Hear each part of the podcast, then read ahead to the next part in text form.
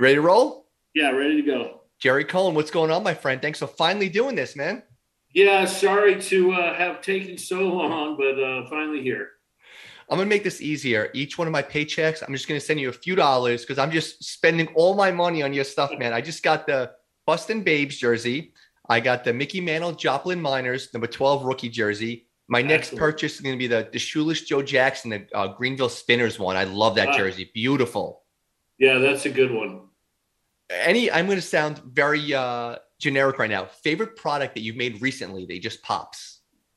Recently, um, I'm having a hard time. You know, actually, what some of the things I'm working on right now that are not out yet. Um, I found a bunch of photos from early Mexican professional baseball history, and they're not well known. They're really obscure teams, but the the graphics are just crazy. So I can't wait to get these out. Before I Um, fanboy out here, because I'm gonna, I don't want to fanboy out too much. I want to talk about Ebbets Field Flannels because I went right away, put on the, I put on the Seals hat. I told you the jerseys I'm buying. What is it, and what products do you sell? Well, basically, we uh, specialize in authentic vintage athletic wear. Uh, we started in 1988 with baseball, first company to do the Negro Leagues in apparel, and um, many, many other things. Um, we do some MLB vintage jackets, uh, you know, the old uh, Jackie Robinson satin jacket from the early 50s, among many others. Um, we do NFL Durene jerseys from the 50s and 60s primarily. So the Bart Starr authentic Durene jerseys still made in the same factory as it was um, originally. Um, so you know, we kind of we kind of run the gamut. We we kind of we became known for doing a lot of unorthodox things, like the hat you're wearing. The old Pacific Coast League uh, was one of the first things we did. The Negro Leagues, as I mentioned. Um, and then we're into, uh, you know, the more mainstream leagues, um, actually only more recently.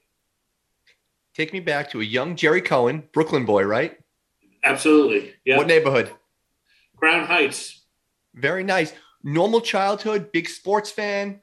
Yeah, absolutely normal in the sense that, but the irony here is I was born in Brooklyn the first year there was no Brooklyn Dodger baseball. so I always say, in a sense, the business is is an attempt to right that wrong, to fill that gap that I felt um, as a kid. Of course, I had the Mets, so that's I'm still a fan, by the way. I'm follow, the Mets are great this year, um, and um, and so yeah, I was fascinated. Not only I had a dad who uh, followed the Brooklyn Dodgers and Jackie Robinson, and and he was a wealth of knowledge, so that gave me my start. But later on, you know, 11, 12 years old, I really started to get interested in the graphics and the uniforms. Do you know Todd Radom? Yeah, sure. I know. I know who Todd is. Yeah. Todd comes on all the time, and you guys are so similar because it seems like you have that fascination, slight obsession with the jerseys. Was it always a dream of yours to start a jersey hat company? No, it- it- it's funny. Um, my dream was, you know, okay, I had several dreams as a kid. I wanted to be Tom Seaver. That probably wasn't going to happen. Uh, and then I wanted to be Keith Richards. So that that kind of took over for a while. Um, and then in my late 20s, I got reinterested, I guess, in baseball. And I wanted to, I wanted just for myself one of these old flannel uniforms or jerseys. And nobody made them right. And uh, I got a little obsessed with the whole idea. Started to do a lot of research. Of course, back then for you for you uh, kids, no internets existed, so uh, it meant a lot of time on the phone just bugging people. Um, you know, in the in the sporting goods companies. Long story short, um, to make things easier to follow, I, I ended up finding a guy who had warehoused some old wool baseball flannel uniform fabric okay. and I started buying one roll at a time. You know, that's all I could afford, and and uh, had had a pattern made and uh, had some shirts made for myself.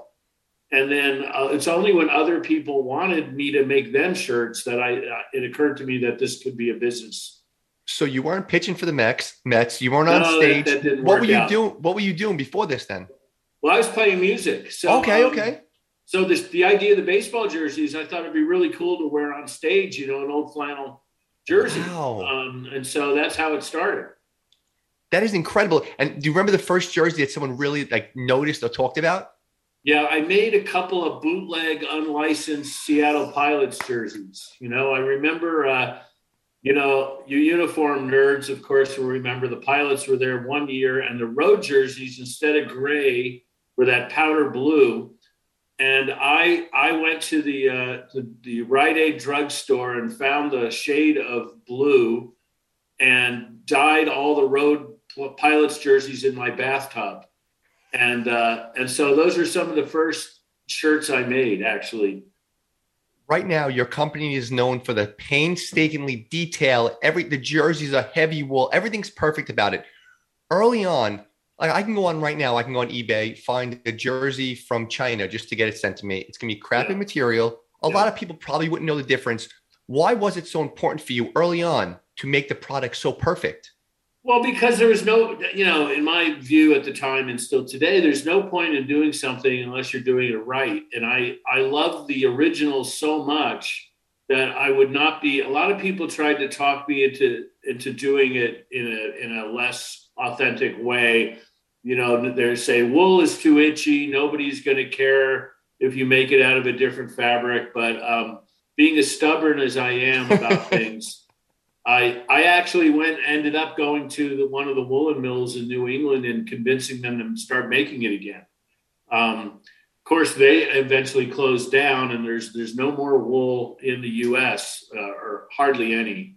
Um, that's a whole other conversation. But um, you know, it was incredibly difficult to do what we did. People, I think, don't have a proper understanding of the challenges of making athletic garments as they actually were, rather than just superficially like a certain cap company everybody knows who I won't mention. They do vintage caps, but they all they do is embroider a logo on them. That's it. Yeah, and that to me is not enough. I love the leather on the inside of some of the hats. Like some of the detail, like you have to find other sport nerds. Be like, look at the inside. There's leather on the inside. There's this. It's like it's incredible, man. It really is. Well, we unfortunately we, we don't do leather anymore because the last leather hat band supplier went out of business like 15, 20 years ago. So, but that's that's the level we went to is to try to source all this stuff and and do it the right way. And I think it makes a difference in the end.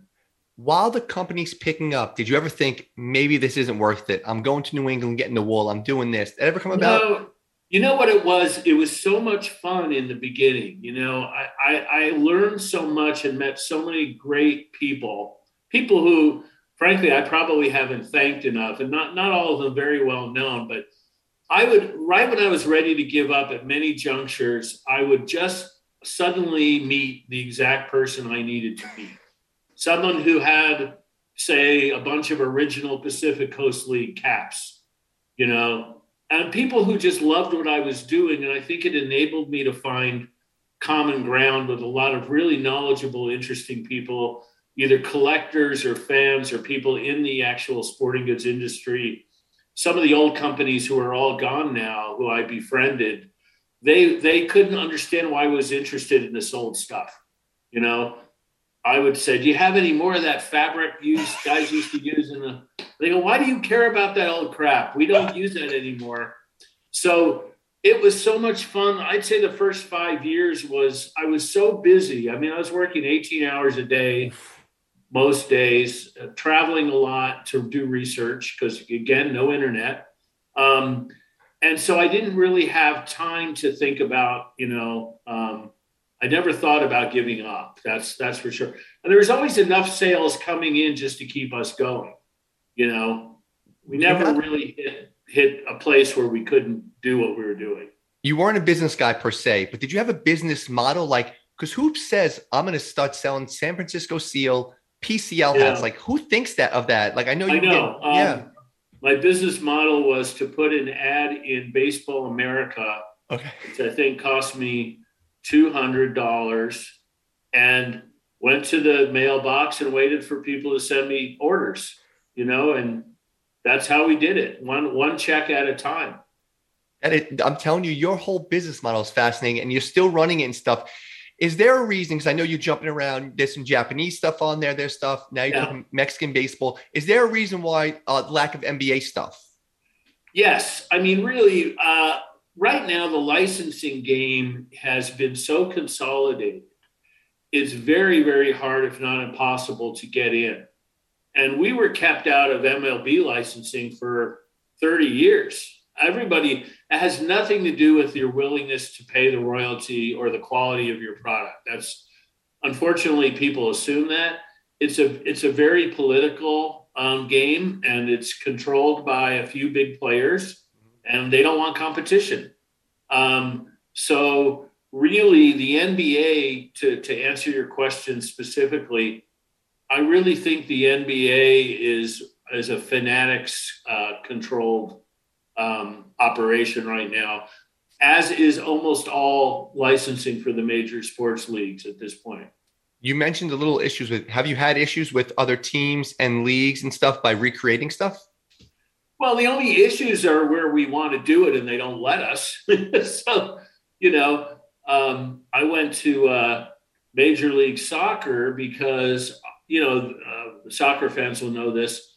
Many years ago in the old North American Soccer League, there was a Seattle Sounders and a Portland um, Timbers. And we're in Seattle. So I thought, well, we'll do the old Sounders thing and I'll just get a license for them, even though it was unrelated to the current MLS team. Okay. They held the rights. I thought, okay, i I'd go to, they love the idea, but I couldn't get anybody to say yes, you know, because every, it's a, it's a big league and they have a lot of bureaucrats and nobody wants to go out on a limb and say, okay, we're going to let this little company do it. So it never happened. Um, that, that's frustrating too, right? It is very frustrating because creatively, you just know it's a great idea. Like in that case, um, nobody else is, and nobody else is doing it, and uh, or they're not doing it right. So um, that that's happened a lot actually throughout the years. Take me to the moment when you knew, okay, this is something. This is the way I can support my family. This is my new job. Was there the moment? Yeah, there was. There definitely were. There were a few moments. I mean, I remember. Uh, the first time we moved into an office. And so my, my wife, who's my wife at the time, we're no longer married, but we're still partners, um, Lisa and I, we, we ran the company out of the dining room of our apartment in Seattle for probably the first two years.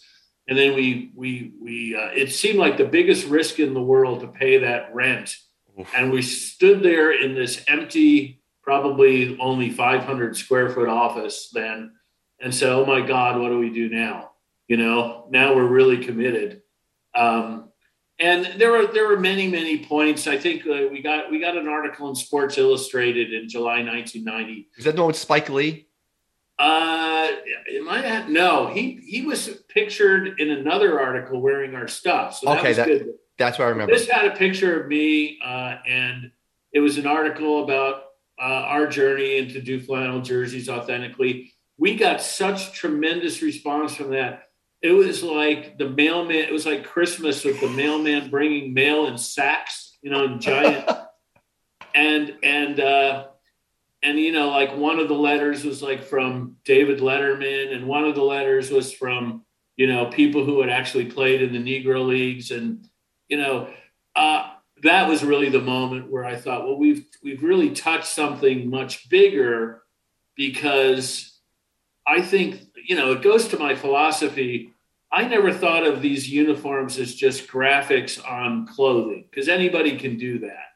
I I don't want to sound like I'm too self-important, but I really feel like if we're successful, we're kind of like instilling some emotional um, content into these garments. It brings back you know, a lot more emotionally than just saying, oh, yeah, that was an old team or that was an old logo.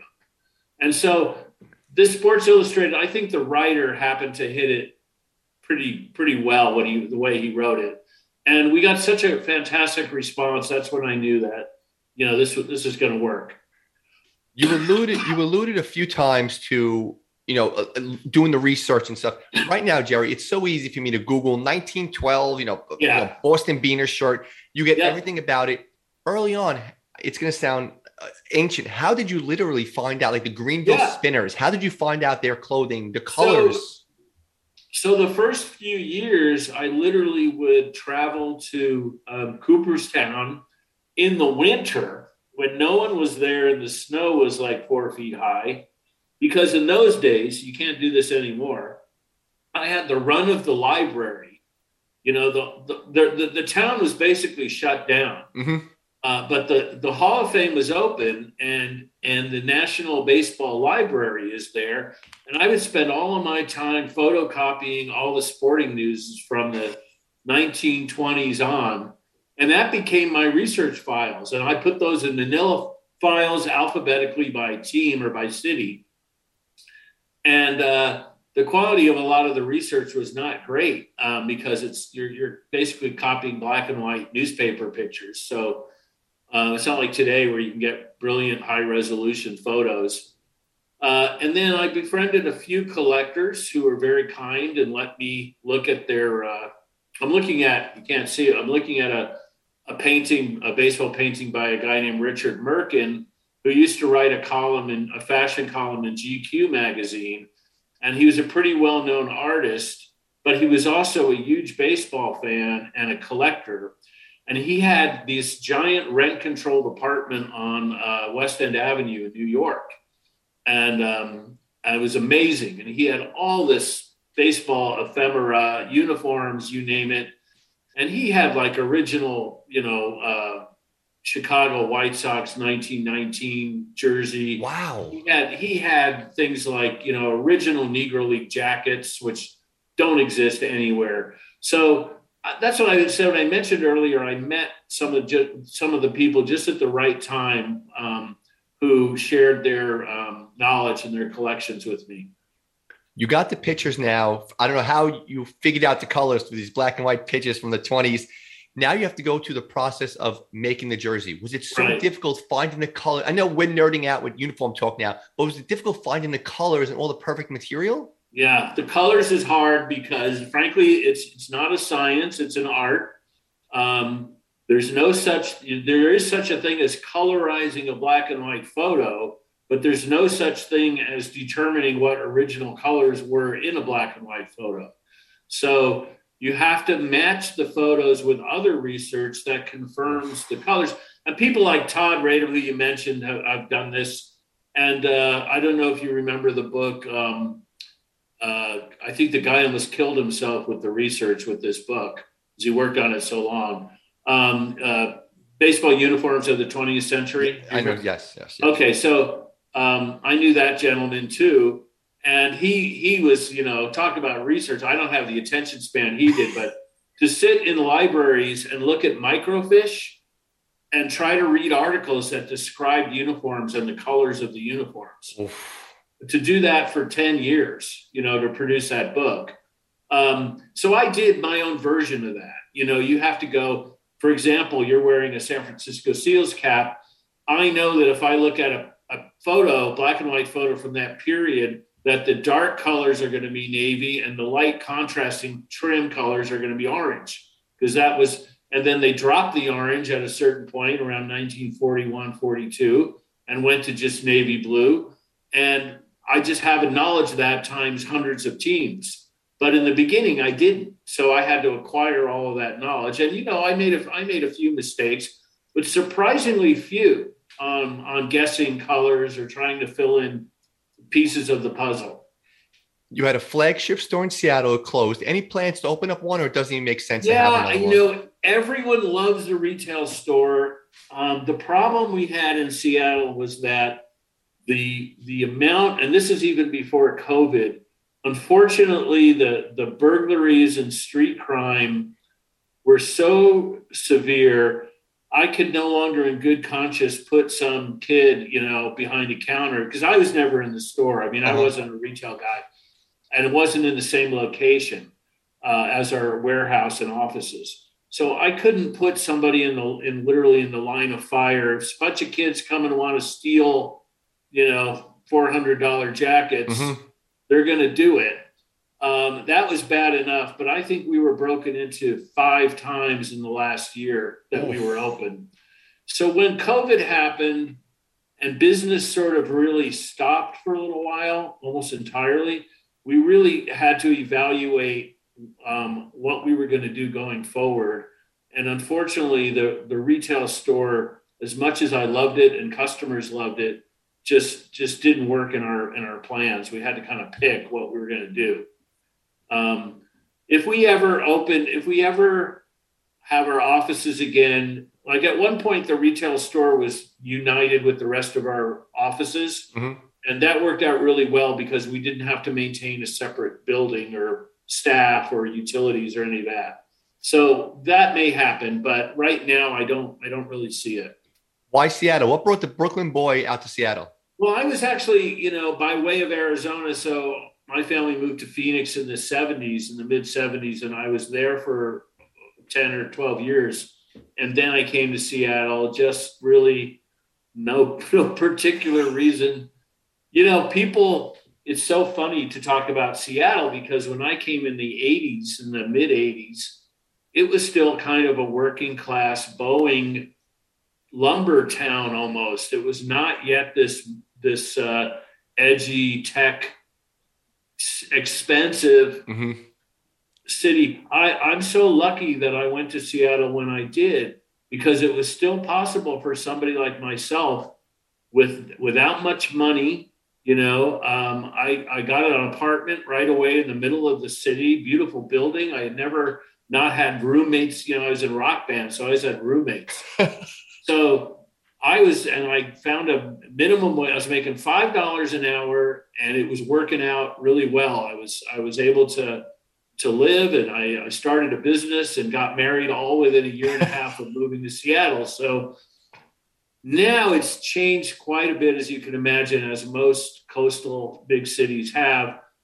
I don't think it, I feel sad because unless you have a trust fund, somebody couldn't do what I did in, in 1986, 87. When you moved um, there, you're, you're on the West Coast now. What food do you miss the most from Brooklyn? Oh God, well, it's got to be bagels and uh, and and pastrami, and uh, and real New York. Okay, why can't anyone make real New York pizza? I don't know how many times people claim they're selling New York pizza outside of New York, but that oily, great pizza that you got to fold up, that's what I miss. That's what you miss the most, right? Yeah, and it's it's uh you know it's always called Ray's. where did, I don't know where that got started. Do you have a typical customer like a guy like me? I mentioned the Bustin' Babe jersey, yeah. the Joplin uh, Mariners Mickey Mantle jersey. I love going to the stadium and someone looks and you get a real hardcore fan be like, "Is that the Mantle rookie jersey?" I'm like, "Yeah, he's wearing 12." Are your fans hardcore? Like, how's your clientele changed? Give me that whole thing. Uh, well, it has changed. We, we still have that. That was the initial clientele, but we have kind of a more esoteric, because we do a lot of obscure stuff.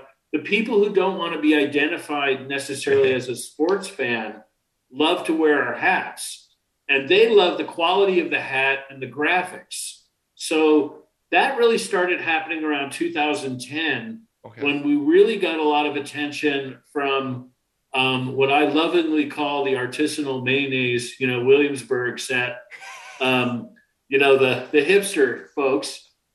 Uh, they gave us they gave us new life because they saw us as a um, a craft brand. You know, those are folks who would never buy a new era Yankee hat, mm-hmm. but they would buy a you know obscure you know, Cuban League hat from Ebbets.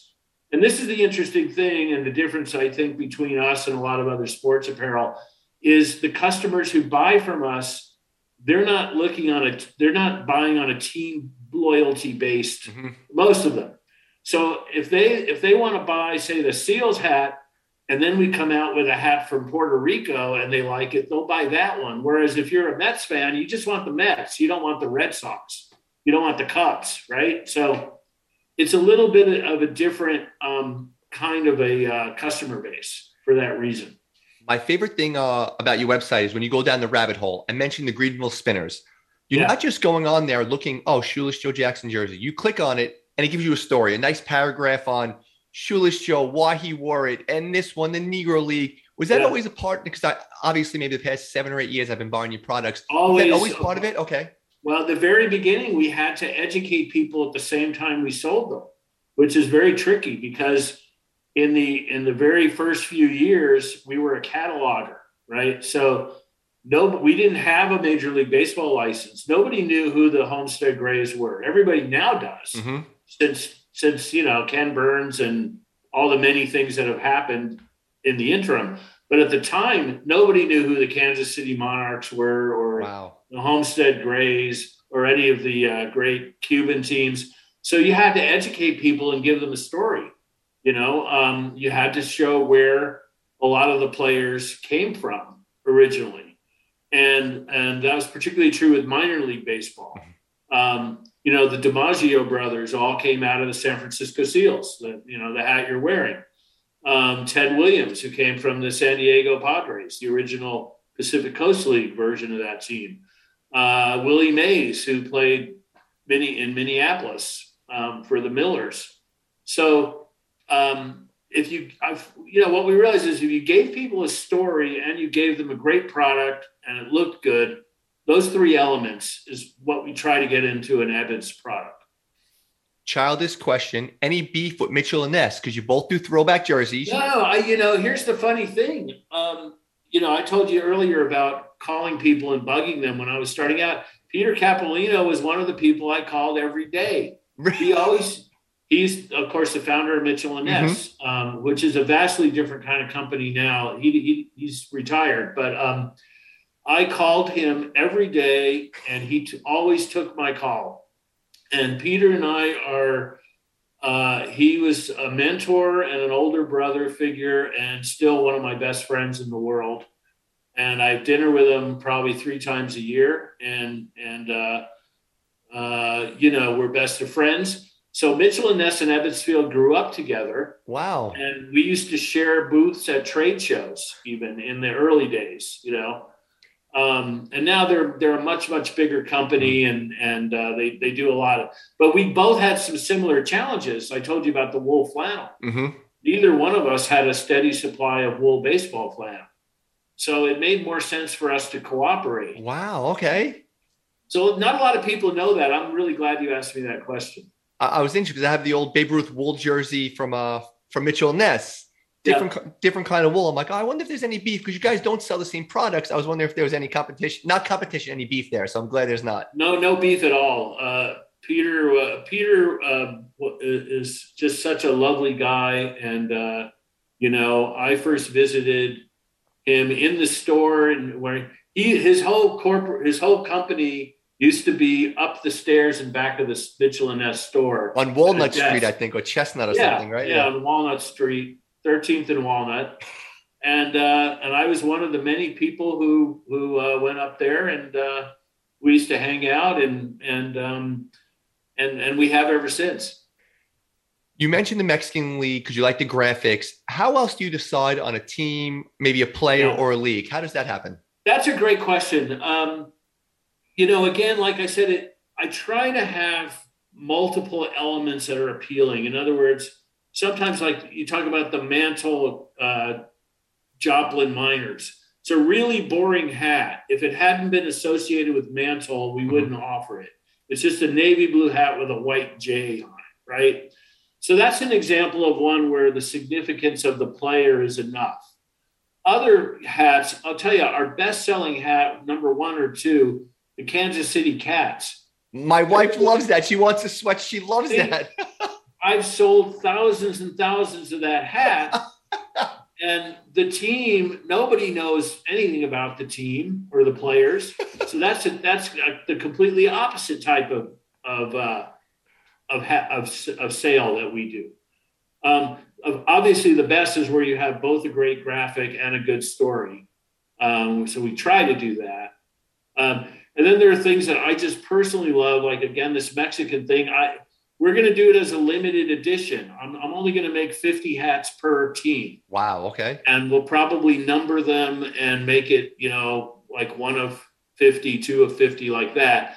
Because I don't think we're going to, we're not going to sell that many. So why not make it really unique? If it's going to be obscure, make it really obscure, you know, um, and make it like a one off collection that the serious we do have some hat, especially in the hats. Yes. We do have some serious hat collectors that love our hats and respond well to the kind of the rarity of it. Mm-hmm. And since I'm a musician, I also look at marketing a little bit like um, you have a lot of these retrospective box sets now, like bands that, you know, you take the Beatles or somebody, you know, instead of just reissuing the album, they have all the extra tracks, they have a book, they have a nice package, mm-hmm. and they do it in a limited production run. That's kind of how I think of uh, baseball hats now. I, I kind of want to do more and more of that do you discontinue items? Like you mentioned the miners hat yeah. like that you, you discontinue items sometimes too? Yeah we, we yeah we rotate on. We're up to like we have 250 different hats on our website now. That's insane. It's so hard to maintain the and they're fitted. So you've got eight sizes. Yeah it's crazy. Um people get really mad if we're out of stock on this particular and i'm like do you know how hard it is to maintain eight sizes of Oof. 250 hats at all times? It's not possible to do that uh, we offer way too many because it's really hard for me to to part with any of my children. You know. po- popularity, seals and the knights are the two ones that stick out for me. What else are the really popular ones? Well, the, the cats, as I mentioned, is very popular. The Homestead Gray is very popular. Um, team wise, the Kansas City Monarchs, um, Jackie Robinson's minor league team, mm-hmm. the Montreal Royals, always been a very big one. Um, and then in uh, in in on MLB jackets, the uh, satin Dodgers, 50s Dodgers by far is the most popular. Um, NFL jerseys, just off the top of my head, probably the Bart Starr Packers, um, which is just classic, iconic. Yeah, yeah, it's just iconic. You can't, and the, you know, a couple. We've only been doing uh, the the, jer- the NFL jerseys for a couple of years, but like the Joe Namath we're the only one who ones who make a real, you know, 69, 68 Jets jersey in the right fabric, you know, in that in that Durene um, nylon cotton fabric that they used in the 60s. Speaking of teams, how big is your team? Your whole team, a production team? How big is your team?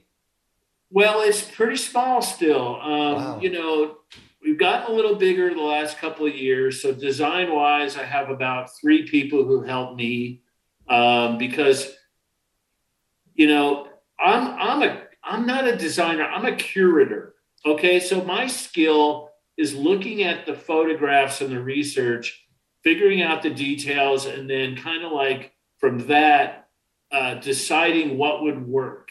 It's almost like if you look at a uh, this Mexico thing. I looked at four thousand images Oh Literally. Yeah, I did. So days and days of doing nothing but that. Out of that, I distilled maybe a hundred that are potential products. And then from there, then I've got to get that to someone who actually can use software to mock it up. Then I have a guy in production who actually orders a sample. And, uh, and so to get that inspiration to go from that to a physical product, there's a lot of steps to it. So then we have a, you know, we cut our own felt lettering still. So we have a couple of people doing that. Um, we have some outside sewing contractors. So we're sewing down the lettering. Um, you know, we have a vendor who does sleeve patches. Wow. Um, so there's a lot of components, there's a lot of pieces to the puzzle. I'm a big fan of yours, obviously, and the company. And you brought so much attention and more, like everyone knows now about the Negro Leagues because of a lot of stuff you did. Is it true that also the uh, you the money from the Negro League sales you also send to the Negro League Museum? What's that? Well, I read we, something you know, about you. Yeah, we have a deal with the museum. We do a we do a uh, annual, actually quarterly contribution um, to the museum. Yeah. And didn't you did you work on the movie Forty Two? Yeah, we did. Was that awesome yeah. for you? Like being uh, Dodgers, that was really that? The, that was the most fun thing I've ever. First of all, I can't emphasize enough the importance of Jackie Robinson as the inspiration. You know, it ties in Brooklyn, it ties in Ebbets Field, it ties in my dad. So to to be asked to work on that film to me was such an emotional experience um, and such an honor. And I remember meeting. I I happened to so the the costume designer um, for that film is is is English, British. And I actually happened to be when I got word we were doing the film, I happened to be in London doing a trade show. and so she was able to come and meet me and she had done she knew nothing about baseball, zero. So I had to educate her, like, no, you want to stay away from that fabric. And she had one one story about this that I that I love. Um, she had one image that she was obsessed with that she wanted to get in the film. I don't know why, but um, if you remember the story or seen the film, of course, um, when uh, Branch Rickey lost Leo Durocher as manager and had to bring back Burt Shotton. Yeah, okay, okay. And Shotton said, I promised my wife I would never put on a uniform again. Right. So he dressed in street clothes. Um, however, he wore a satin Dodger jacket that went almost down to his knees. It was extra long. And she brought a picture of this, a black and white still, and said, I've got to do this. And I said, You're in luck because I have that old rayon set. You know, Unreal. I have I have a few rolls of it that I have had for 20 years, and I'm going to be able to make you that jacket. And in the scene, in the movie, there's a scene he's wearing that jacket. So, um, you know, stuff like that is just great. And some of it is just pure, pure luck. Have you asked to be a consultant on other movies, other stuff like that, or no? Yeah, we've done a few. You know, the movie the movie biz is interesting. Actually, um, there's a movie it didn't do great, but it was actually a great story called um, a few years ago. Catcher was a spy with Paul Rudd. Okay. So that movie was about the catcher Moe Berg, who went on tour with a, a team Babe Ruth led to Japan in 1934.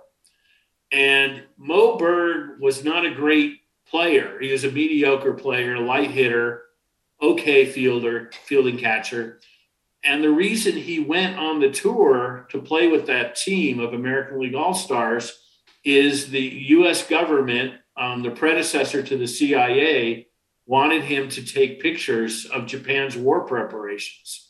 So wow. while Moe Berg is in Japan playing baseball, he's also like photographing military installations and things like that.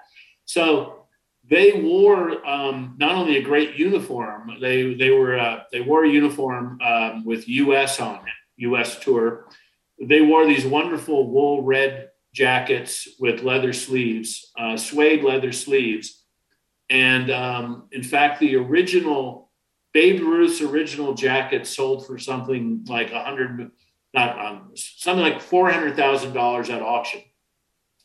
So we outfitted that film, and all the the uh, actors who played the players on that team are in the scene in our jackets, walking walking. Oh, that's through. awesome! Yeah. So if you get a chance, um, it's not a bad movie if you're a baseball fan. It didn't do well generally, but I think as a baseball film, it's actually pretty good. One more question about jerseys and designs. Yeah. You seem like you're an old soul. You have all these old stuff, the newer stuff, the Nike City Edition, the do you just cringe when you see some of this stuff? You know, it, doesn't. I used to be very, very negative about all of that, and I try to be a little mellower in my old age and be less harsh and less harsh in my criticisms. It's a different period. You know, the era that I do that I still prefer. The reason I like it is it wasn't commercial.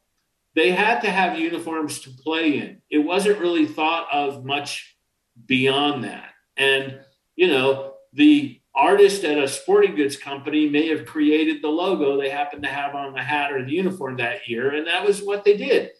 And I think there's a simplicity and an elegance and an honesty to that that I really love.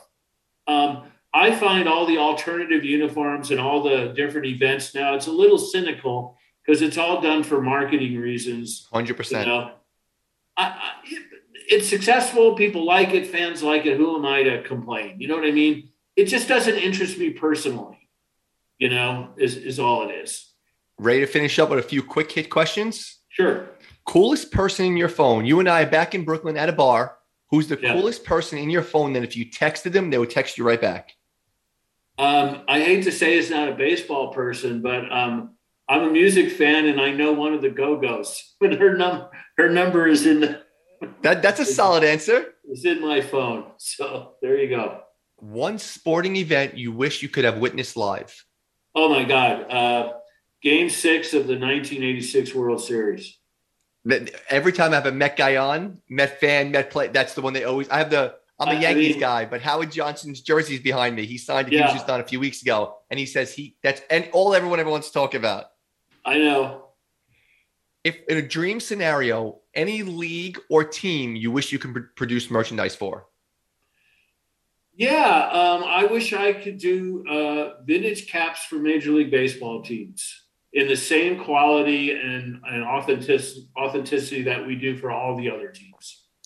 You're active on Twitter, but you need to promote your products more. You just retweet somebody. Why are you not doing commercials and stuff? Is that just not your thing? I don't know. I, you know, I'm, I'll be honest with you. This is disappointing. I don't do any Twitter personally.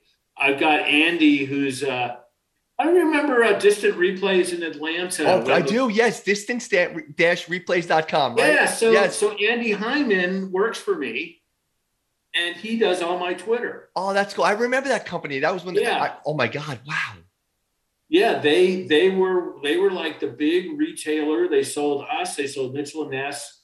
And Andy's a great. You should have him on sometime. Um, I would love to. Andy's a great guy, and I need Andy. I'll tell you why. Because growing up, I have this encyclopedic knowledge of sports history in terms of baseball, NFL, even a little bit NHL. But but the blank spot in my brain is college as as a New York kid or a suburban New Jersey kid, there was no need to be any fan of any college. We had such an embarrassment of riches in professional sports that I never cared. I never cared about the Final Four. I never cared about bowl games. So Andy, that's what he does for us. Andy is a really great collegiate expert. He does all the collegiate research. We didn't talk about collegiate at all.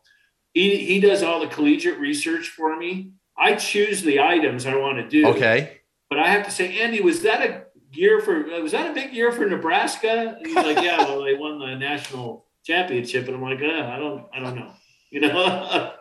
so so he does our Twitter. Um yeah. And how about this coolest piece of memorabilia you own? I saw an interview with you. You had guitars behind you, so it can be a music thing, a sports thing. Coolest piece of memorabilia Jerry Cohen owns. again it's it's not something that's probably going to be familiar to a lot of people but uh, i'm a big fan of a group called the replacements Okay. that was probably the greatest alternative rock group uh, in the 80s uh, paul westerberg and i own tommy stinson's bass um, that he played on their reunion tour in 2015 and he also played when he played bass for years for guns n' roses um, and I actually own that instrument. Um, I I don't have a lot of memorabilia personally in baseball. I don't I don't have too many items there. Oh, I do have some things. More in a uniform nerd kind of uh, interest. I have the dies, the cardboard dies they used to make the Red Sox uniform numbers in the original factory in the Ted Williams era That's wild. and I have it in a box, and it's got the handwritten notes from whoever was in the factory. And I've got the number nine, the the, the die cut number nine, and that The Ted that- Williams nine. Wow. Yeah, well, I have all the numbers and that very distinctive number font the Red Sox use. We call that the Boston font. So whenever we say that jersey gets a Boston font, which ironically was used by the Yankees for a while, very Really? Okay. yeah, like in the 30s, if you look. Um, That's awesome. so I own that, and that's that's pretty cool. See, I, I love. I don't want to be like, oh, I have a Jeter signed jersey. I want something unique. That is that's a great unique answer. Yeah, it's not worth any money to anybody, you know, but it's it's very cool. I'll be honest, Jerry. I've wanted to do this for a while. This was a blast. Not that you need this, but give the plug where everyone can follow you on Twitter Sure. Uh, and check out where you can purchase your products, man, because they are just they're unbelievable. yeah, we're we're mostly online, so ebbets.com, e b b e t s.com, and everything is up there. And uh, you know, we're we got a Facebook page and uh, Instagram and all that good stuff. So um, yeah, Dude, this was a blast. I've been dying to do this. We'll hang up and hit me up with Andy's number, man. Thank you so much for doing this, Jerry. yeah. Thank you. Sorry it took so long to get me. Oh, who cares, man? It was um, worth it. Yeah, yeah. Appreciate your patience. Thank you. My friend, I'll talk to you soon, brother. All right. Bye bye. Bye bye.